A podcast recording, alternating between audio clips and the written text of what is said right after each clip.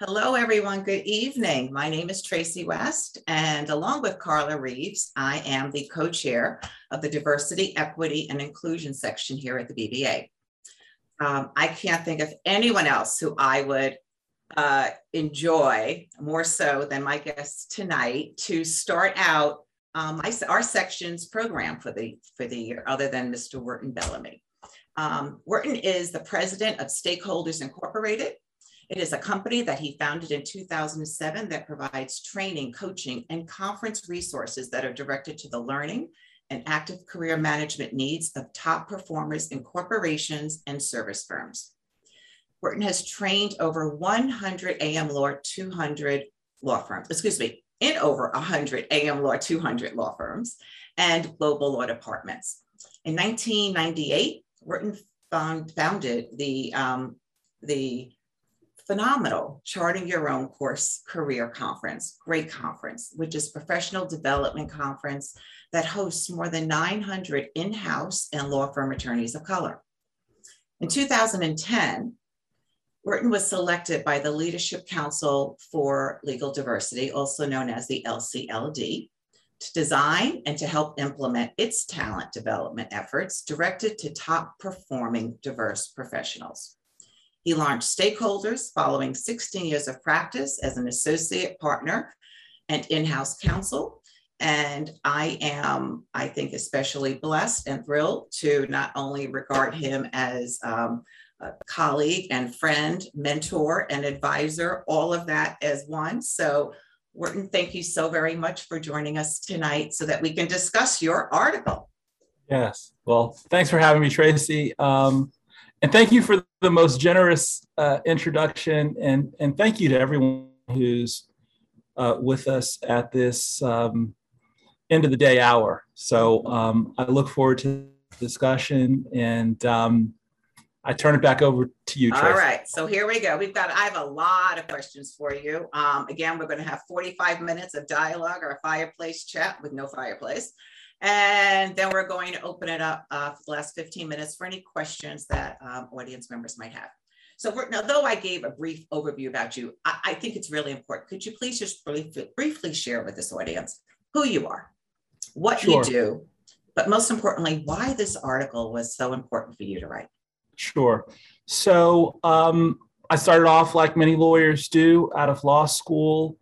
Uh, I went into a large law firm setting. I'm now old enough to be honest that um, I don't think I was a very spectacular uh, first year or second year associate, um, but I had some senior lawyers help me stabilize my plane before I crashed it. Uh, I remained in the law firm setting for a little over six years. I then went into one of my firm's clients, um, big pharmaceutical company Merck. Um, few years into that, I was bit by the biotech bug. Um, it actually took me to Boston um, to a company called uh, Genetics Institute that at that time was located in Cambridge. And um, I went through a succession of biotechs. Um, my last legal job was at one called Celera Genomics, which when I joined it was trying to win the race to sequence the human genome. I joined them as their general counsel, and that was just a spectacular experience. I uh, declared an early retirement. Uh, so I thought, um, but I'm married to a truly gifted lawyer who yes. um, lovingly urged me to restore myself more productively. And I, I started to wrestle with um, something that I'd become interested in um, as early as an associate, and that was trying to better understand what really drives success.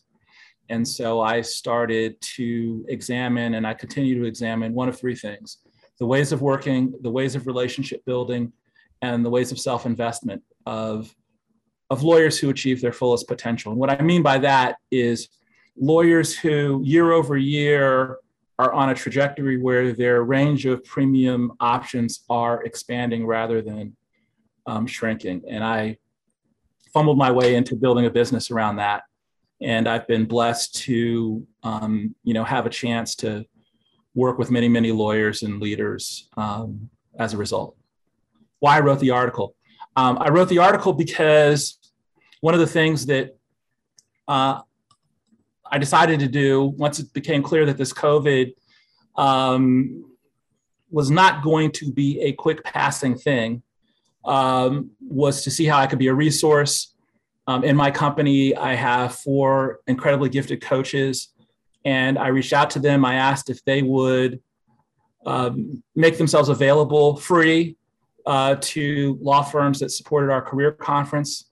Um, truthfully, when I cut that deal with them, I thought, ah, maybe 30 or 40 associates would take us up on the offer. It turned out 126 took us up on the offer, which required them to en- enlist um, the um, least skilled coach, myself, uh, in the uh, process. And so, over a period of months, Tracy, we we were talking to associates from over 23 firms every day, all day.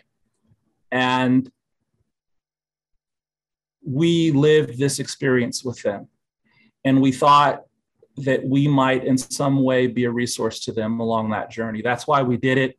I wrote the article because I wanted to share what we experienced in that journey with a hope that maybe somewhere in there, there might be something of value to you and other experts who day to day are responsible for the growth of, of young lawyers, um, of law students um, who are trying to achieve their fullest potential. Thank you. In fact, just to remind everyone, we did um, include the link to the article, but in case uh, folks might have lost that link per se, I strongly advise you to read this article. It is called Coaching Associates of Color During the COVID 19 Crisis Lessons, Lessons Learned and the Path Forward.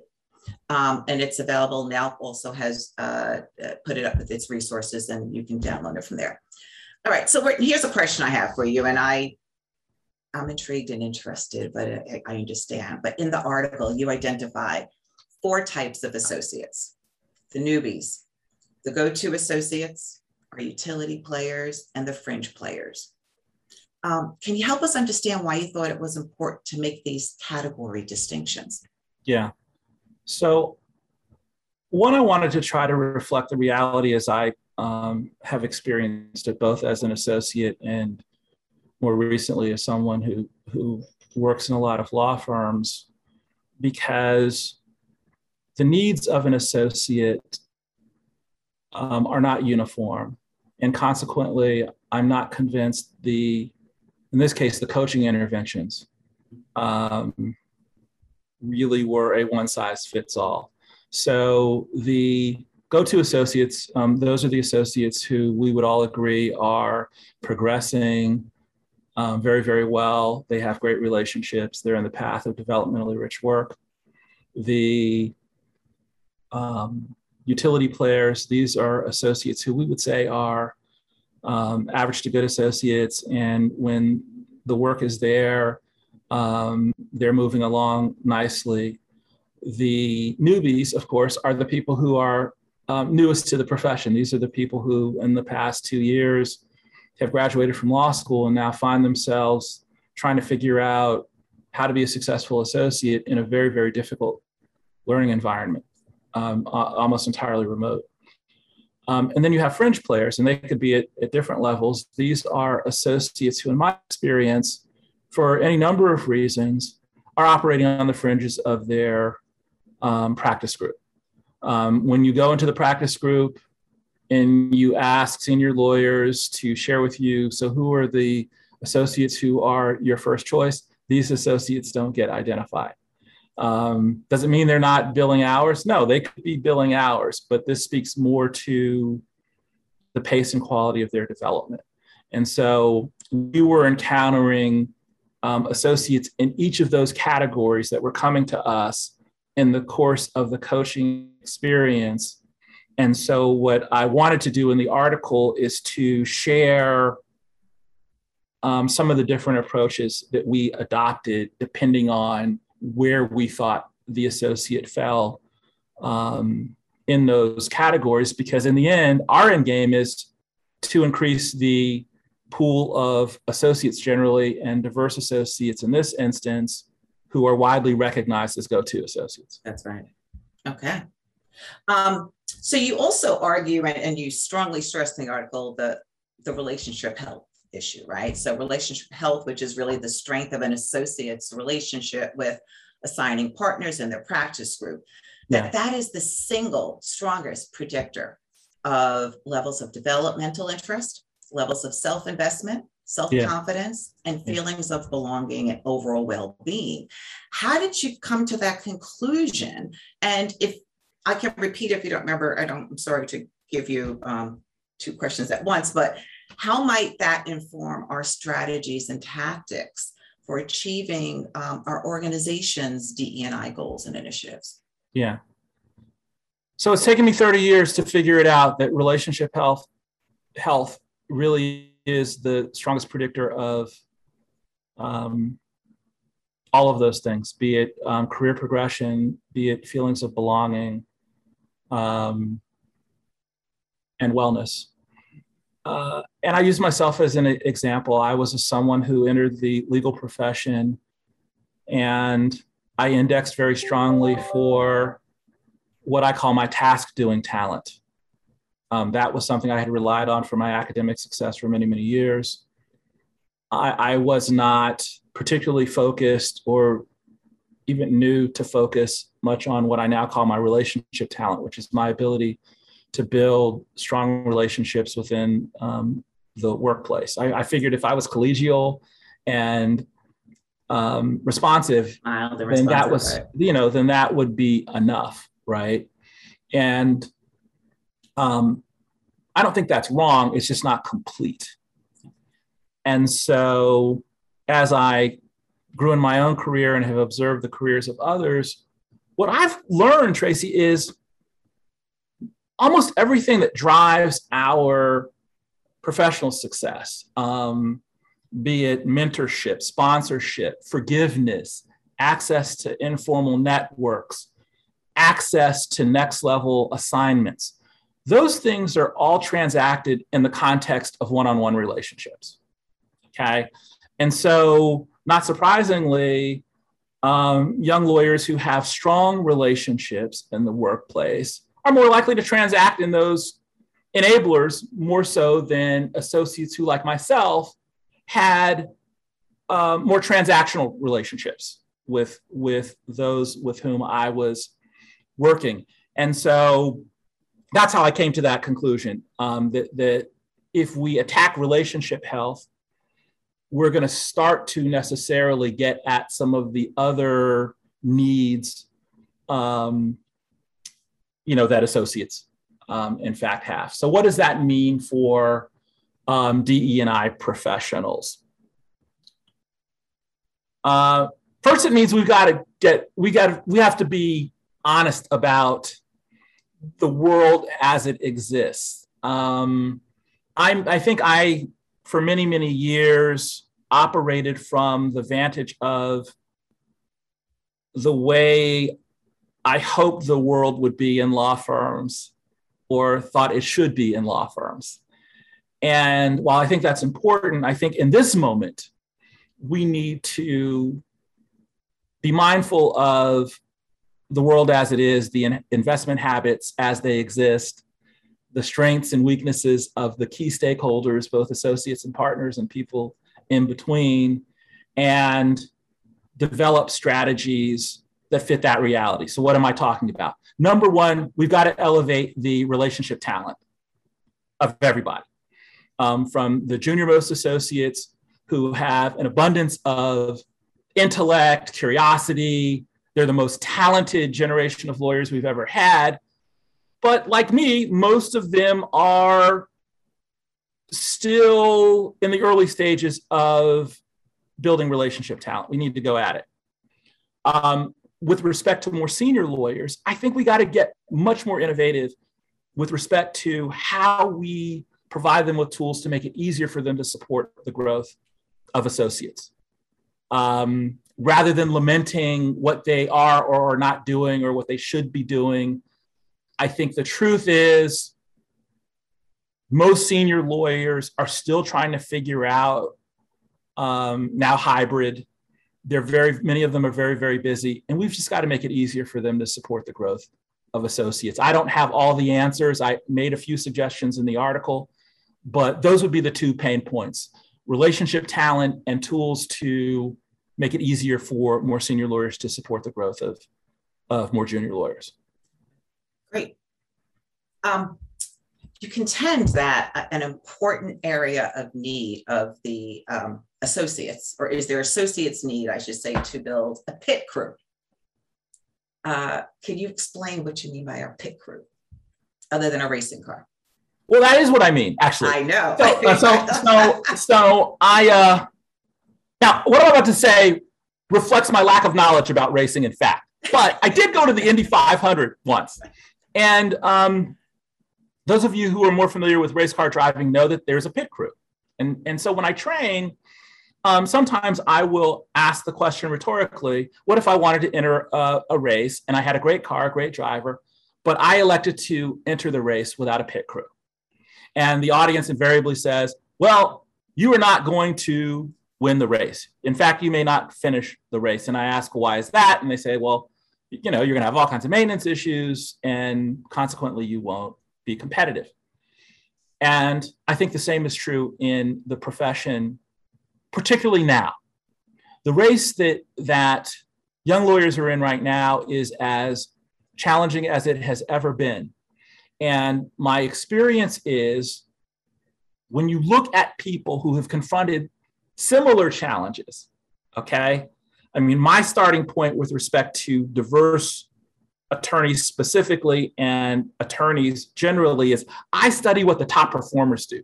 I study what the people who have confronted the same challenges you confront have done to achieve their potential with their dignity intact. When I study those people, they all have a pit crew. And it's a lifetime undertaking. What do I mean by that? It means that they are focused on, as a matter of life management, what are the institutions that sustain me? What are the institutions to which I remain connected that are focused on what's right about me? With respect to their personal relationships and their professional relationships, they ask the question how much time do I spend in the presence of people who affirm me? Okay. They're intentional about that. Okay. They're not winging it. And they ask themselves the question so, what habits have I adopted that are truly restorative for me? Now, for me, it's taken me 30 years to kind of put my pit crew together. But I can tell you this that when my when I didn't have a pit crew, things were terrible.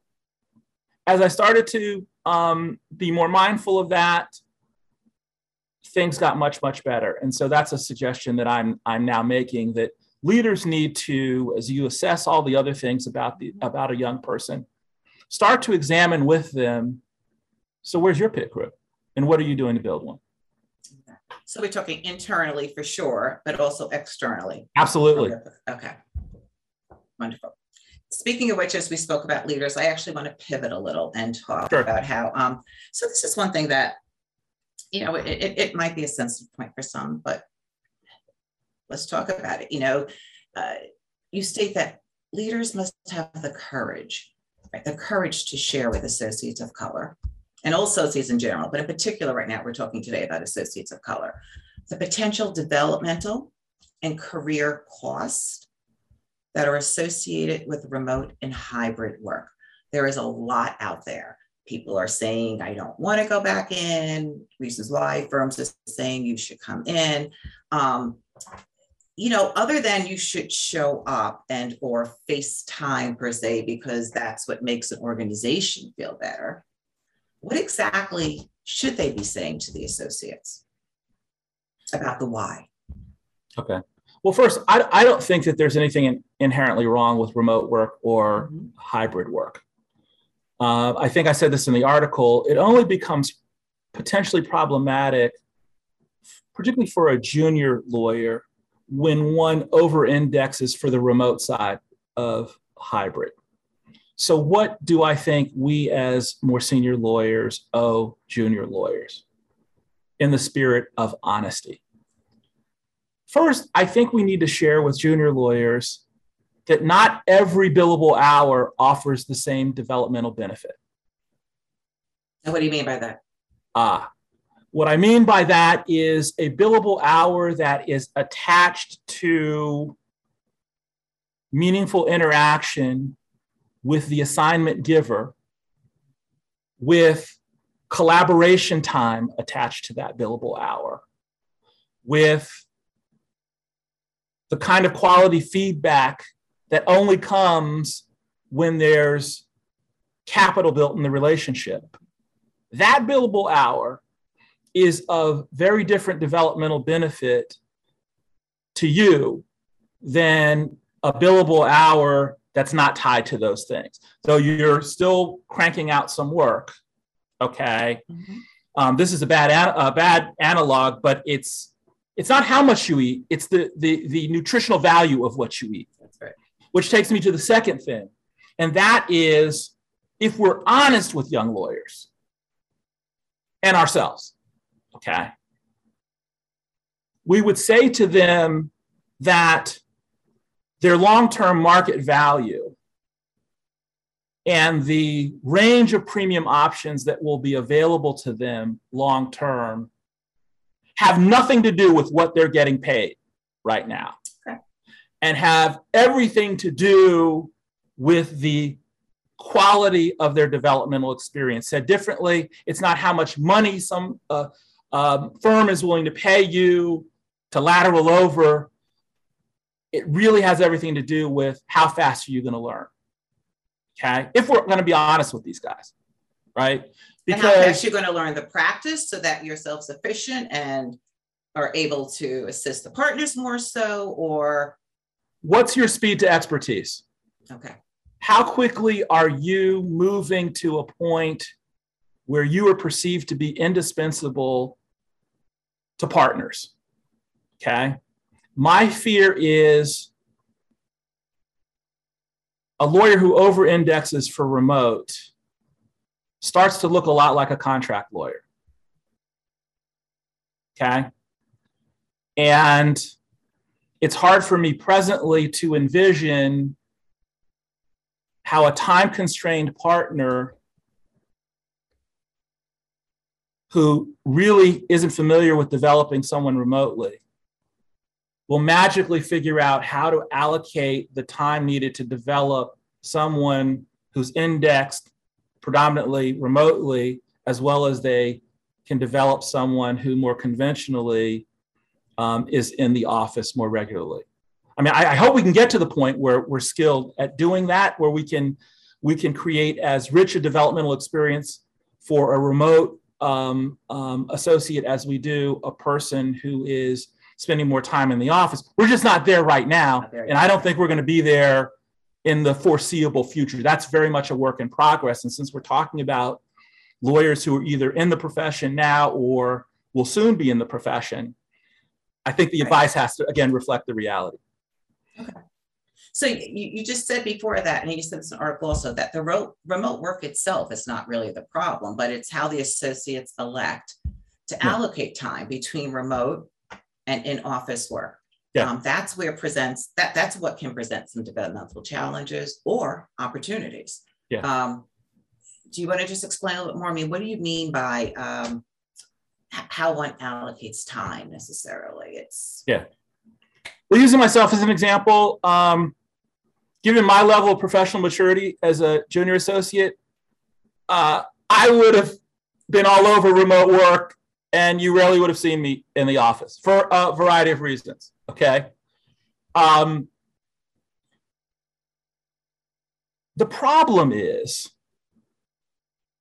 there is such a thing as proximity bias. And before we attack it as something that shouldn't exist, anyone who's ever been in a long distance relationship in your personal life knows that if you're in a long distance relationship that doesn't have, like in the early foundation, some real equity in it, it kind of starts off remote, it's really, really hard to sustain.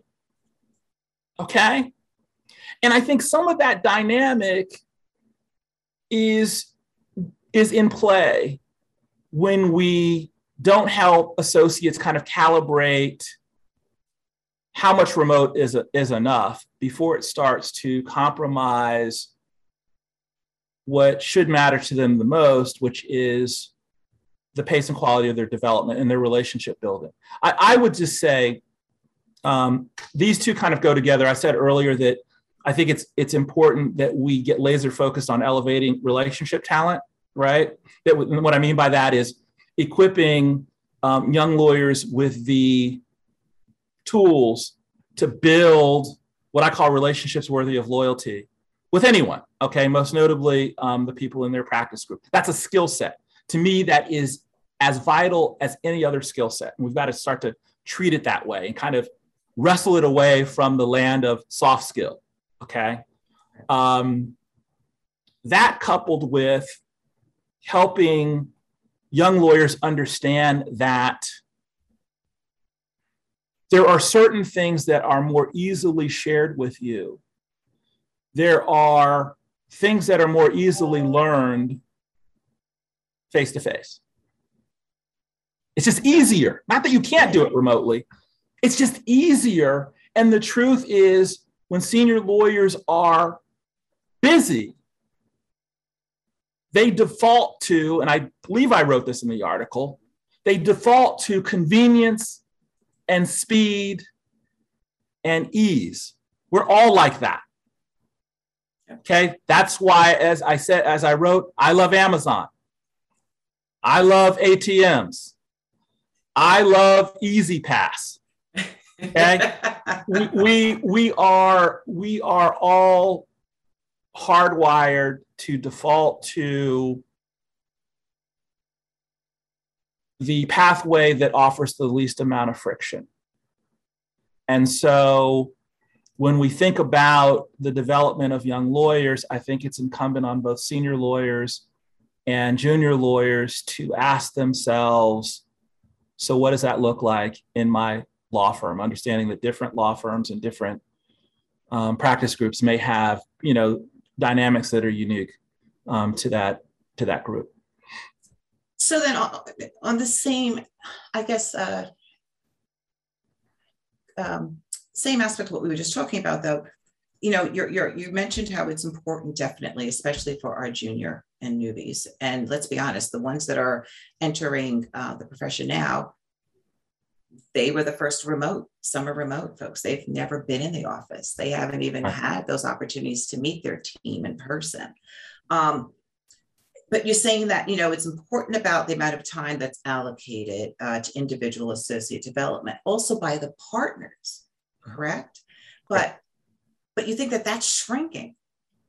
The partner time that you know um, that it's not growing, that it's actually shrinking. So what does that mean you know or is this indicative of all partners? Is it is it a concern we have that if they're busy kind of like you were saying earlier that they don't have the time they want something easy they want it to you know just deal with the go-to's um, how can we incentivize them to actually spend time uh, to help build these relationships? Well, well let me be clear. I, I happen to believe that the overwhelming majority of partners want to honor their obligation to develop young lawyers. Okay. That, that remains unchanged. But I think the demands on senior lawyers are greater than ever. Wow. They just they just are.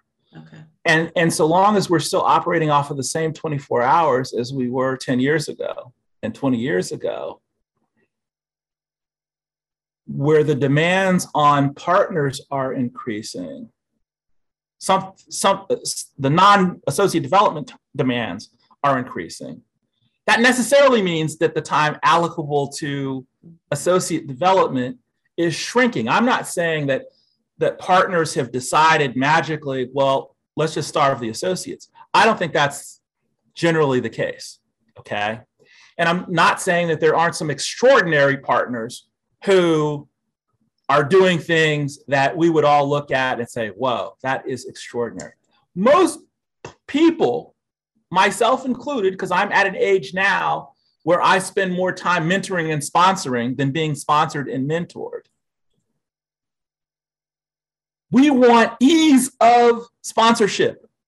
It's we we want to support the people who have who are highly coachable. That's one of the areas we trained on um, with respect to our coaching cohort. We we we um, integrated four trainings during the course of the, the coaching journey for all of them. And one of them was entitled The Highly Coachable Associate because we wanted to deconstruct for them what it means for them to be highly coachable, which is just code for these are the things that you can do to make it easier for others to support your success. They want to support your success, but the truth is, you too have a role um, in making that more likely than not. And so that's really what, what I'm saying when I say that the, the time is in fact shrinking. Okay. I've not been anywhere where anyone's saying to me, oh, well, Werten, um, as a result of where we are today, we can expect the amount of time and energy allocable to associate development by senior lawyers to increase anything other than episodically. Hmm. Okay. So when you were talking about the coachable lawyer, just some quick uh, bullets about what that means to be a coachable attorney or associate. I think that the the the starting point is self awareness. Um, um, people who are doing the coaching, mentoring, sponsoring, the first thing they want to um, discern is your capacity to view yourself as you are viewed by your audience. Mm. That's a tough one. Why is that? Because those people tend to set realistic goals. Okay. Another thing that people look for to confirm your coachability is the fact that you have taken the time to self identify areas of growth and development. So when you talk to a highly coachable young lawyer, um, they're prepared to say, Well, Tracy, you know, I have identified the following areas as ones that I have targeted for growth and improvement. I'd really be interested, Tracy, in some of the things that you did when you were at my level um, to elevate your level of proficiency um, in those areas, as opposed to an associate, and I was this associate who would come to you and say, "Oh, I, um, the firm website said that mentorship was something that would be um, widely available to me. Here I am. you probably know what my needs are. Um, help figure it out." Now I'm being a, a little extreme here, but you understand my point. Mm-hmm. You, you, the, the the more you're willing to do to direct people to how to help you, the easier you have in turn um, made it um, for them to coach you. I'll tell you one last thing. This is really, really simple. I say to associates, ask the person who you want to coach you to define for you what it means to be a highly coachable associate. That definition is going to be different depending on who That's you're right. talking to. Okay. But until you ask that question, you don't even know what you're aiming for. Okay. And interestingly, what I have found is when you ask that question of someone, two things happen. Like when, when young lawyers ask me that question, two things happen. One, they get some high value information, but it signals to me I'm in the presence of someone with a level of professional maturity that excites me. And that's another thing that people want to confirm. Okay. Um, we are generally motivated to coach people who we believe have some level of professional maturity, who we believe are self investing, at high levels as evidenced by their self-identification of you know areas that they have targeted for growth and improvement they have created conditions to support your efforts and in my experience um, those tend to be the young lawyers who attract more investment than those who really haven't thought much about the question so, what makes me highly coachable? And I would add to that, it's probably a little more difficult to do that remotely than absolutely in person all day long. That's that gets back to the relationship talent, right? It's it, we, have got to be a, a, a, really kind of little paint by numbers in this season. um, and some of you are of an age where, where you may remember doing paint by numbers. That that was the um, artistic peak in my life. But we've got to be a bit more prescriptive than maybe we think we ought to be um, in helping people understand both senior lawyers and junior lawyers what they should be doing in this moment. Um, and and it's definitely they have more options when they're seen, when they're present, when they can have those conversations, not even with just the senior like partners, but even senior associates and counsel that might be there who yeah. can forge relationships with and yeah. learn about each other, right? Because part of relationship building and investment yeah. um, is knowing more than just here's your work productivity, even if we're very different. Yeah, yeah. We, we just generally we just generally invest in people with whom we have some interpersonal connection. And we can argue about whether it should be that way. Um, but my experience is that's one of those inconvenient truths that if you have a strong relationship, certain things start to take care of themselves um, that become challenges again when the relationship is a bit more transactional. I will say this to you, Tracy. You asked me earlier. Um, you know, about some of the observations that I have made. And one that I, I forgot to mention. When I think about the very best relationships between senior lawyers and junior lawyers, the junior lawyer is in the path of a senior lawyer who is actively thinking about what that junior lawyer should be doing next. Right. Um, that senior lawyer, as I discuss in the article, consciously or subconsciously, has a vision for that junior lawyer. And so, if we are interested in identifying opportunities for senior lawyers, rather than ending the discussion with Are you committed to the cause of diversity? which is important. Mm-hmm. Ask the question Who are the diverse lawyers who, by name, are your first choice?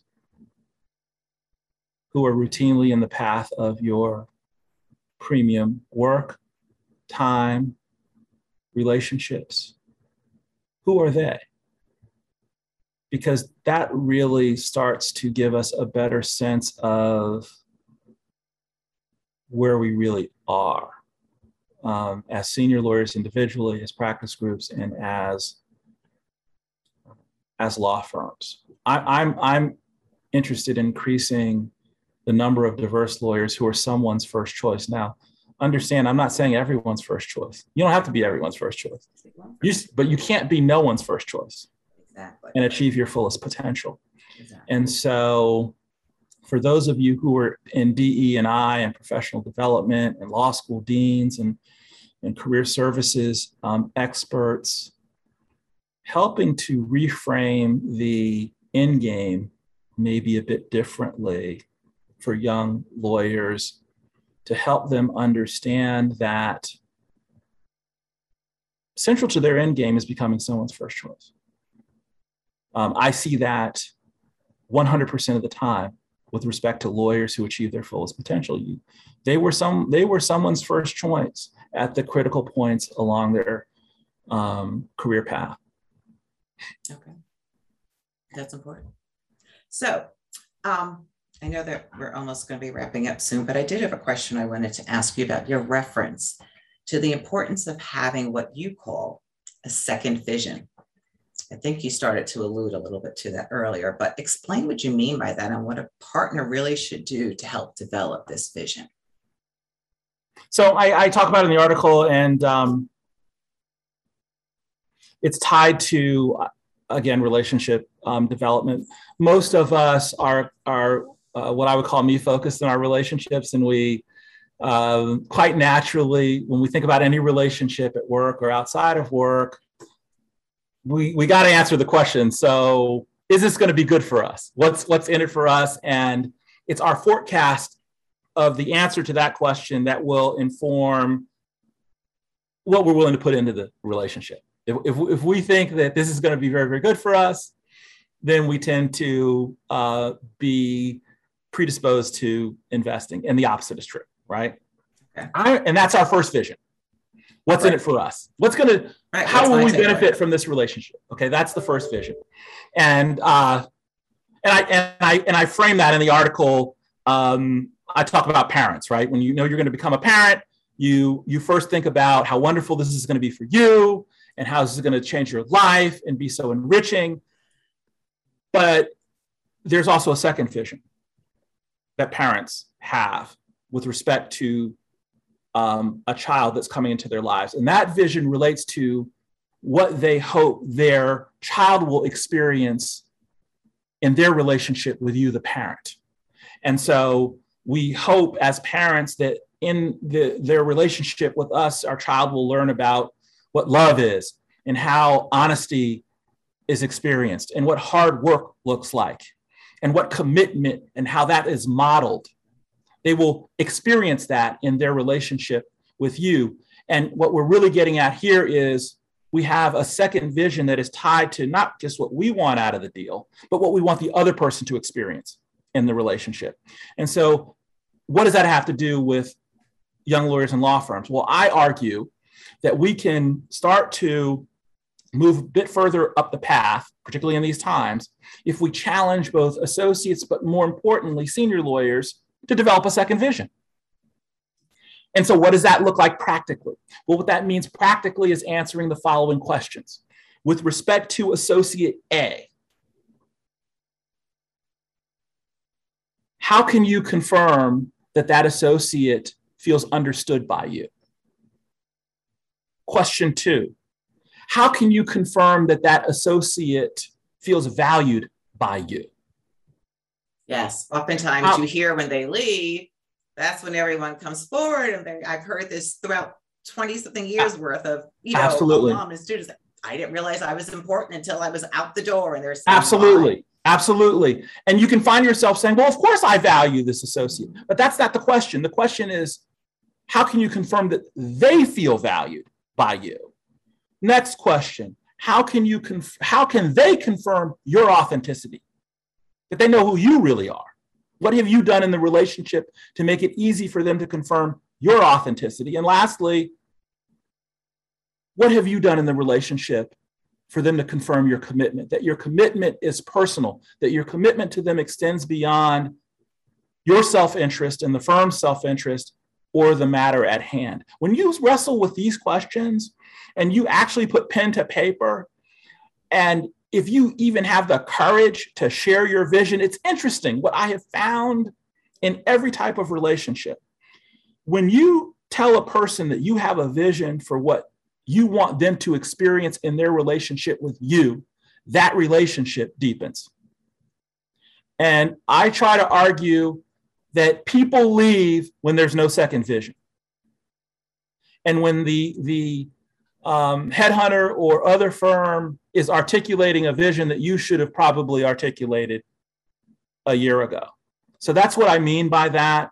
Um, that's what I, you know, I train on this, as you know, I write about it. And, and I just happen to believe that's just kind of a small but meaningful way of getting at and addressing a pain point, I believe, in the relationship between junior and senior attorneys. And this is also applicable in the public sector and other organizations in-house as well.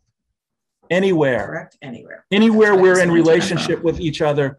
I, in my relationship with you, Tracy, I'm never going to say, Tracy, I want to feel valued by you. It doesn't mean it's less true. I'm never going to say. I'm going to say you say that all the time, but well, true, true, true. But I'm never going to say, "Hey, Tracy, make it easy for me to figure out who you really are." I'm not going to say that to you, but it doesn't make it less true. Um, I'm not likely to say, Tracy, I need to to be confident that your commitment to me has something more to do than what you want from me. I'm not going to say that to you, That's but it doesn't make it less true, right?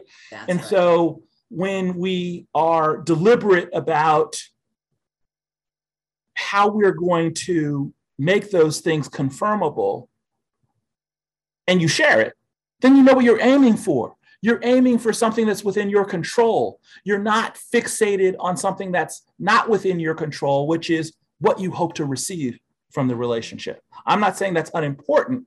I'm just saying, one, we're bad forecasters, okay? And two, it's out of your control. So let's focus in this moment on some things that are within our control.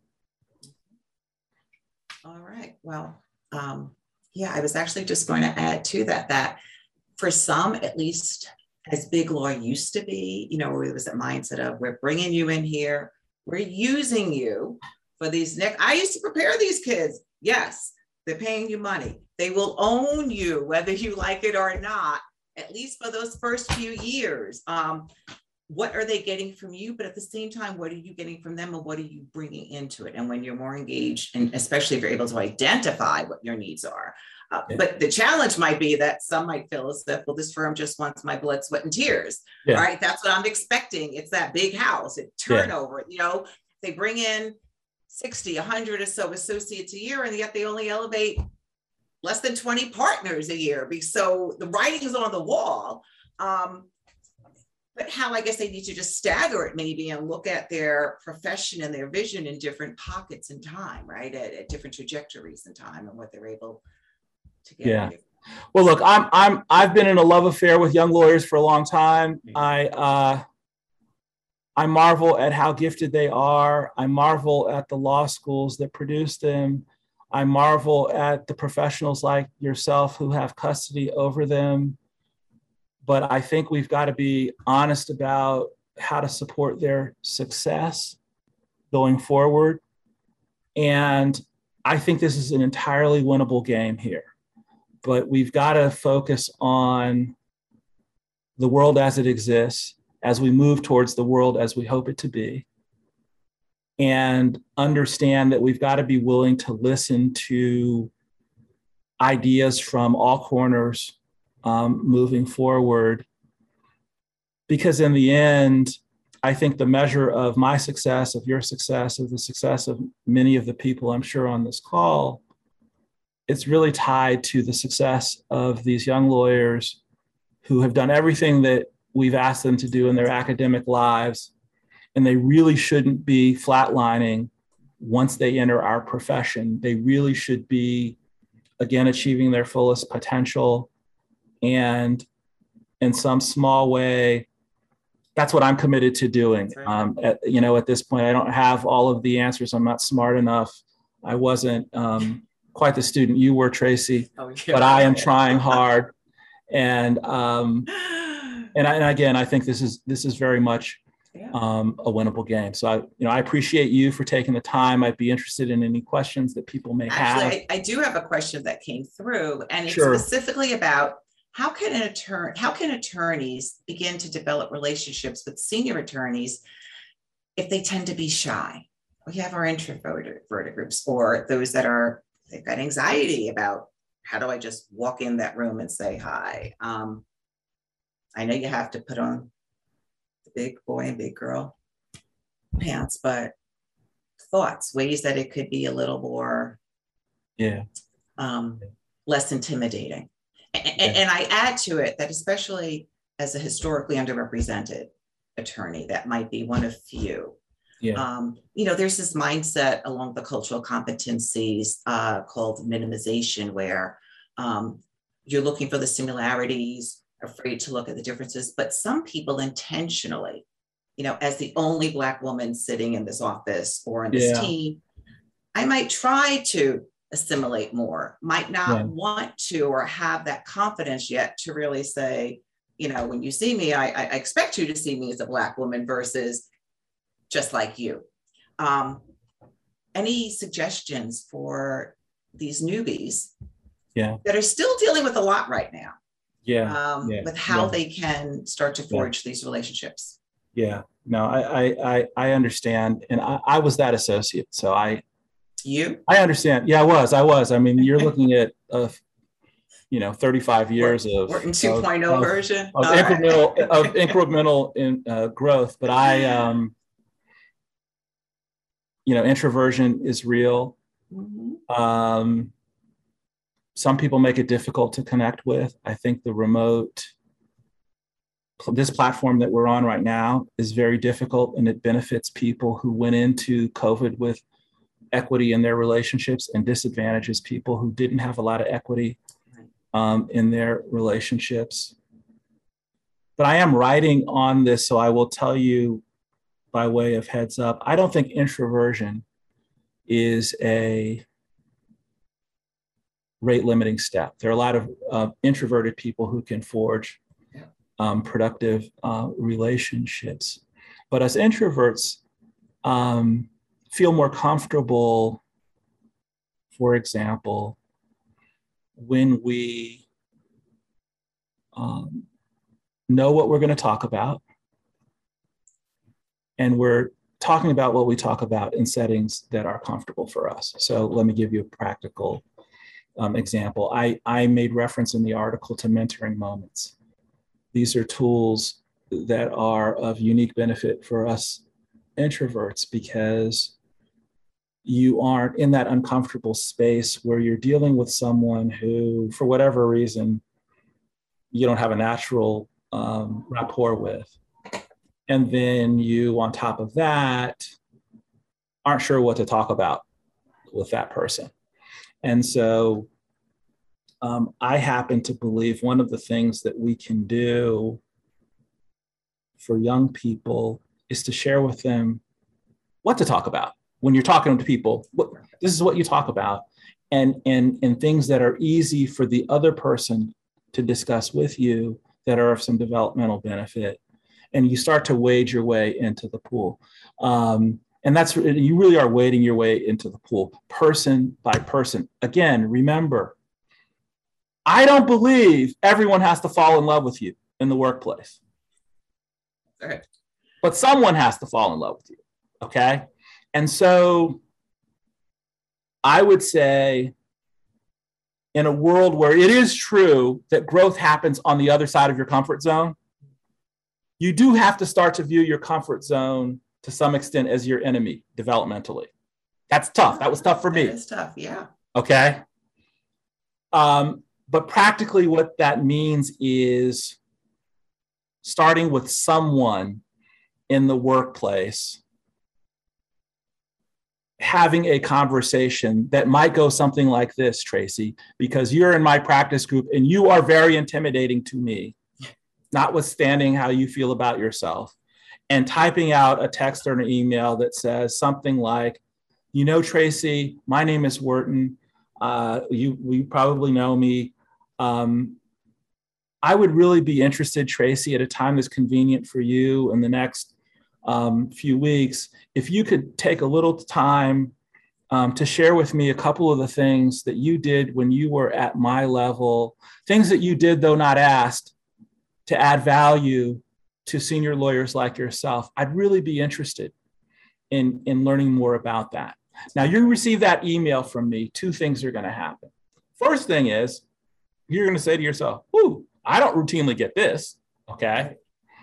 Um, and two, since I've asked you something that's easy for you to answer, okay, you're going to type back, I would be delighted to catch up with you. You'll look at your calendar and you're going to give me some time. Yep. And, and, and the scope and content of the conversation has already been shaped. It's off the back of the associate. They don't have to kind of have the anxiety uh, that Right. comes with figuring out what to say to you because Well, the that's on you now. there. We already know. It's on you. Okay. And what I have found is your comfort level after you've done that eight times is different than your comfort or discomfort level the first or second First time. time. Yeah, And so just have a first time, that's right. have a second time, have a third time. And over time, my experience has been, at least with it, with respect to you, Tracy, I'm going to get more comfortable. And that will then make you more comfortable with reaching out to others and. Sure. Okay, I have another question that I really like to get to. The question is, you said that coaching interventions um, are not one size fits all. Can you give some examples of the interventions or mentoring efforts that you found most impactful in helping associate development? Well, when I said one size doesn't fit all, that you that was tied to your question about why we had the different categories: fringe players, newbies, okay. top performers, and utility players, right? Okay. And so, for example, if you're a top performer, okay, what we're really talking about is how do we continue to keep you on your growth trajectory in this remote workplace. Okay, so I wrote this article. I submitted this article in July. So I'm talking about things that were happening right. up till July. Okay, so there was no hybrid at that point. Okay, correct. So if you were a top performer, we're just focused on okay, how do we keep the good times rolling? Okay, because those top performers, that's what they were concerned about. That wait a minute, remote can't be good for me right? Right. But you need to help them understand um, how to sustain their, their rate of progression. If you were a utility player, okay, on the front end of COVID, actually in a lot of practice groups, work streams had slowed dramatically, okay? And um, I wrote a, a, separate article for um, now um, I don't know, 30 things that associates should be doing during COVID, right? Right. And so we were really directing those utility players to those practical day to day things that they could be doing to restore their workflows. Okay. Newbies. These are people, some of them summered remotely. Yeah. They had next to zero relationship equity Absolutely. in the relationships with the people that are giving them work or other associates in their practice group. So we really had to make sure we were starting to give them those foundational relationship building skills that would, when confirmed, motivate people who weren't familiar with them because they'd not been around them. Correct. That these were these were young lawyers that they could entrust with their work. So the, the number one thing that we focused on was deconstructing this thing called initiative.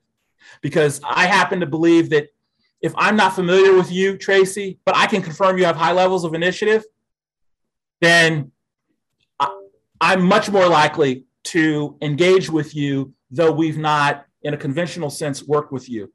But we got to deconstruct what that is because a person who's coming out of law school recently why should we assume they know what workplace initiative really looks like and how it's confirmed? What are the behaviors that, when confirmed, um, make it easy for the observer to also confirm that they're in the path of um, a high initiative associate, which leaves me to the fringe players. A fringe player went into COVID already at a deficit. Okay. And what was very clear quickly when you coach fringe players things were getting worse for them fast. Okay. And so now the focus for, for them is we got to examine the relationship health, person by person, with respect to the key stakeholders in your workplace. And we need to develop a plan right now to address the relationship health because we didn't believe that relationships on their own were going to get better under the stress of COVID and remote work. You with me? Correct. Yeah. And so so we were I've simplified it, but I'm just saying that you we we we emphasized or calibrated what we were emphasizing maybe a bit differently depending on how we perceived um, your category to be when we first started working with you. That's that's really what I meant about no one size doesn't fit all. Okay. And so, for example, we were also talking about um, in particular, I, I remember there was one point in the article you spoke about, oh, at times uh, some of the associates that you were coaching were saying how, yes, there might have been planned check ins that partners might have been encouraged to make here or there, but oftentimes they were not really. Um, maybe the impact and the intent might not have been in, uh, on the same playing field because there was a gap yeah. I mean, we're humans. We we we have our antenna up for things that feel like compulsory visits, mm-hmm. um, as opposed to when we're in the presence who of someone who under, really understands us and is bothering to understand us. It's interesting. Um, the behavioral scientists tell us that being in the presence of someone who we're convinced is even trying to understand us is as important as concluding that the person actually understands us. And the opposite is true. So when I get a call from a person who I'm not convinced is really even trying to understand my situation, okay, that's very different than when I receive a call from someone who they may not understand my situation, okay, but they're trying. Okay. And so that's what I was getting at there that that we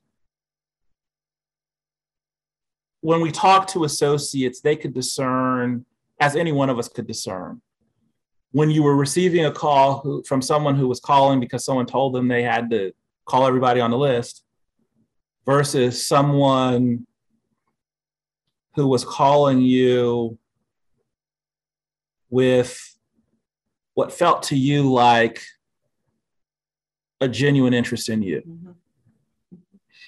That goes a long way and you, you don't you may not remember what was said but you certainly remember how you felt. In crisis we always do. And and, and and and that's what we're in right now. I mean crisis may we may be may feel a little extreme for where we are right now but if i were a first or second year associate kind of tossed into this deal i'm convinced i would be in free fall right about now. Okay, okay. so i again, believe this is a huge opportunity for senior lawyers